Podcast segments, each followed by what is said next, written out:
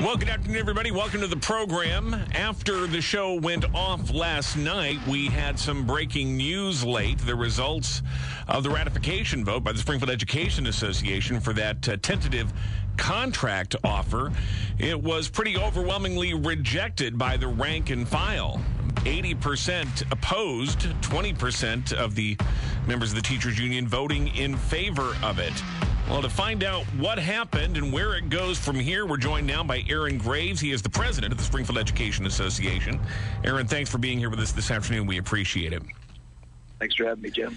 Well, what happened exactly? I mean, you brought a, a, contract offer to your members that they pretty overwhelmingly said no to. Were you surprised by that, or did you go in thinking they were likely going to shoot it down and that would be a necessary step to move the negotiations in a different direction here?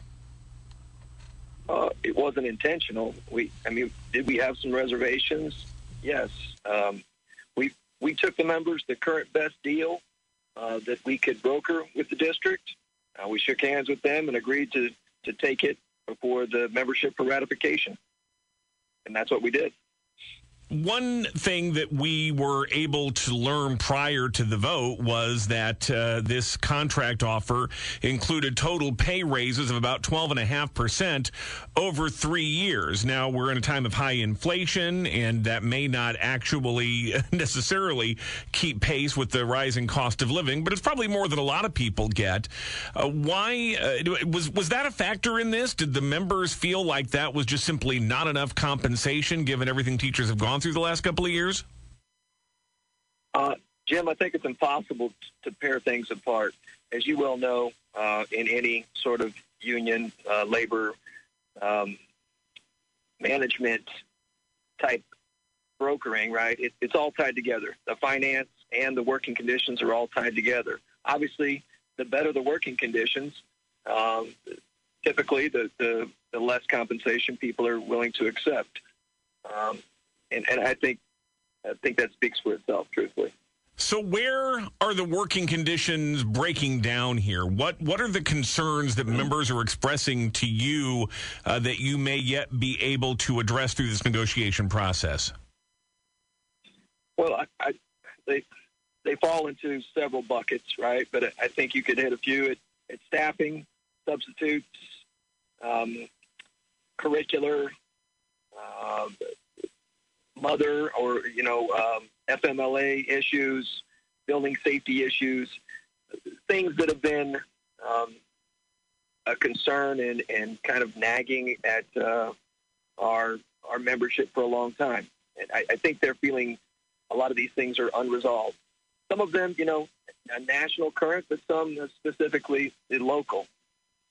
Yeah, I mean, uh, staffing seems to be a pretty chronic problem in school districts around the state, maybe even indeed uh, around the nation. Uh, is this just a, a matter of uh, not enough teachers to go around? Is it support staff, paraprofessionals? Uh, what's what's happening there? And and given the fact that this seems to be a, an ongoing issue all over the country, how uh, optimistic are you that it can be addressed to the member satisfaction? Through the contract process? Well, I'm absolutely, uh, you know, positive that, that it can. I heard, I, I think you hear a lot of people uh, mislabeling what this is, right? It is not a staffing crisis. It's a recruitment and retention crisis. That's what's happening. Here in, here in Springfield alone, we, as you said, we have a myriad of unstaffed classrooms. Uh, you know, we have currently 20 teacher vacancies. We have 70 paraprofessional vacancies, 25 at Lee Elementary alone. A high needs uh, special education center, it's combination regular ed and, and special education. And you know this well. I mean, your very own daughter works there. Yeah, no, no question. And so I, I, you know, I hear a lot about that in particular uh, in in the special ed arena. And again, these are not exactly new challenges here. Uh, I, I know you can't go into a lot of detail on the negotiation process, but do you feel like the district came forward with ideas in good faith to address some of these concerns, or are these just things that uh, aren't aren't really yet coming to the forefront of the negotiation process? We've been discussing these special ed concerns for a long time, and I, and I believe that uh, many people within district circles, uh, especially our SEA members, feel like uh, the the resolution has, has not come forth yet, and that is a that is a major concern. You describe it as a recruitment and retention crisis, uh, and a lot of times that translates to simply money. Uh, when your members are looking for additional compensation, when you may need to sweeten the pot to bring in new staff and to keep that staff, is there enough money to go around to do all of those things? Certainly, there, there's enough money to go around, Jim. Right? It's, it's just reallocation or proper allocation of funds and it's not just money, right? Within within buildings, uh, we have particular buildings with culture and safety issues that have gone unaddressed uh, many years in a row. A, a long-term culture and safety issue within a building, combined with uh, a potential staffing issue, that catapults new employees and some old out of the building. You know, and, and we're not even talking about the the loss of learning here, which is it, it all goes hand in hand it's it's an absolute inequity, Jim. Can you elaborate what you mean by a culture and safety issue? I'm I'm not sure what that refers to in this context. Well, a building a positive building culture is is one in which staff will want to stay and come to that building every day and feel good, and that that that has ripple effects into the classroom, into the children, and the overall feeling of that particular building. Uh, if you have a building that has a poor or negative or declining culture and it's unaddressed, like any workplace, right? It's you're bound to um, lose employees, or or they shift to some other school where it's better. Is that a, a district-wide issue? Is it in a majority of buildings, a handful of buildings? How prevalent a problem is that? I I I it's not district wide. Um, I I would say it's in particular places, and you can you can find this district data or you can find building data. Right? We take uh, and it's on the ISBE report card.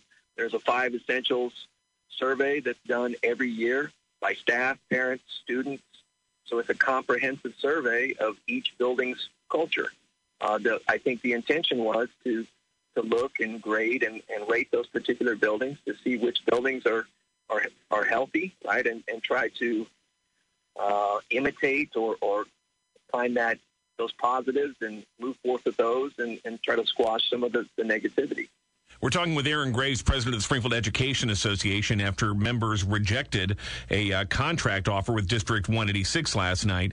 And, and Aaron, uh, it, when we uh, spoke last night, uh, you mentioned only about a, a, third of the membership showed up for the ratification vote.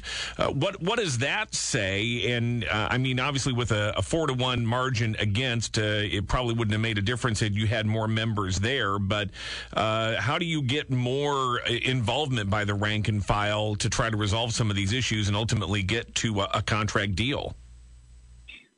Jim, that, that's a good question. So I think we misreported it slightly. We had 438 of 1147 members, right? That's roughly 38%. So a little over, you know, a little over a third. But if you look at the timing of it, all right, we only have two schools, our balanced calendar schools, that are actually back in session yet.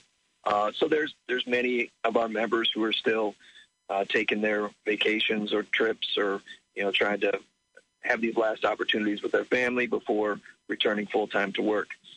Uh, in, in any sort of ratification situation, probably the largest number we've ever had uh, that I've seen in my over 25 years of teaching is in the six, 700. So, you know, being that we're not actually all in session, I don't think the number's bad. And like you said, it's just a cross section. So if we, let's say we jammed another 200 people in there, we probably would have gotten the same percentage vote. Uh, one other uh, question related to contract issues. You mentioned FMLA, Family Medical Leave Act. What's the issue at stake there, and, and what why is that a, a concern for your members? Well, um, I don't think it's any surprise to anyone that the working force uh, in education uh, across all job classifications, 75 to 80 percent female. in our particular school district, right, we have an, a, an age old, and I'd say it's, if not chauvinistic, it's, it's uh, archaic, right, at best, right? An FMLA policy, which, you know, you take care of your family, uh, your baby, your parent, your spouse, and in most family units, the female, not always, but most often, winds up taking care of that parent, that baby. Um, our particular FMLA, right, uh, uses utilizes all of our sick days, like um, other some some other organizations, but not say like the state. Right, the, the state has implemented, and and other organizations are implementing paid leave policies uh, to help people not gobble up all of their sick or personal days. The the the thing where I call it almost a double jeopardy here in District 186 is it's tied together with our annuity. Right at the end of retirement, your retirement at the end of your career, your retirement is calculated off the number of days that you have accumulated. Uh, so obviously, a male educator like myself would stand a much better chance than our our female my female colleagues, which that's that is a major inequity. And it, I think it's really time for us. Our our whole bargaining team believes it's time to move forward and look at something uh, more equitable for for all of our members. A lot was made about the idea that we had a, a, tentative contract offer in place before the start of the school year, which is something that generally doesn't happen in District 186. It's now pretty evident that we won't have uh, an actual contract ratified before classes start again. So, where does the process go from here? And uh, how confident are you this can be resolved without a work stoppage at some point?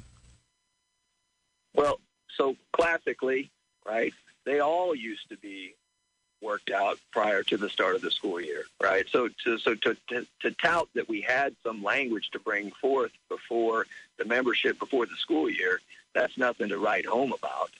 Um, and the manner in which it was, uh, I'd say, falsely um, I don't, portrayed as it's a done deal right? It's it's never a done deal until the membership votes. Um, so I think that that was maybe misinterpreted by some media or, or, portrayed to the media in that manner.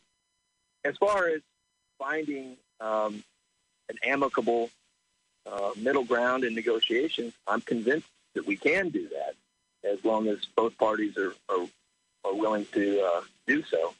I know that's what the public wants. That's what uh, our our members want, and I think that's the win. Have you had any discussions yet about scheduling a new round of talks? How quickly can this all get restarted? Uh, that's a good question, and that's yet to be determined, Jim.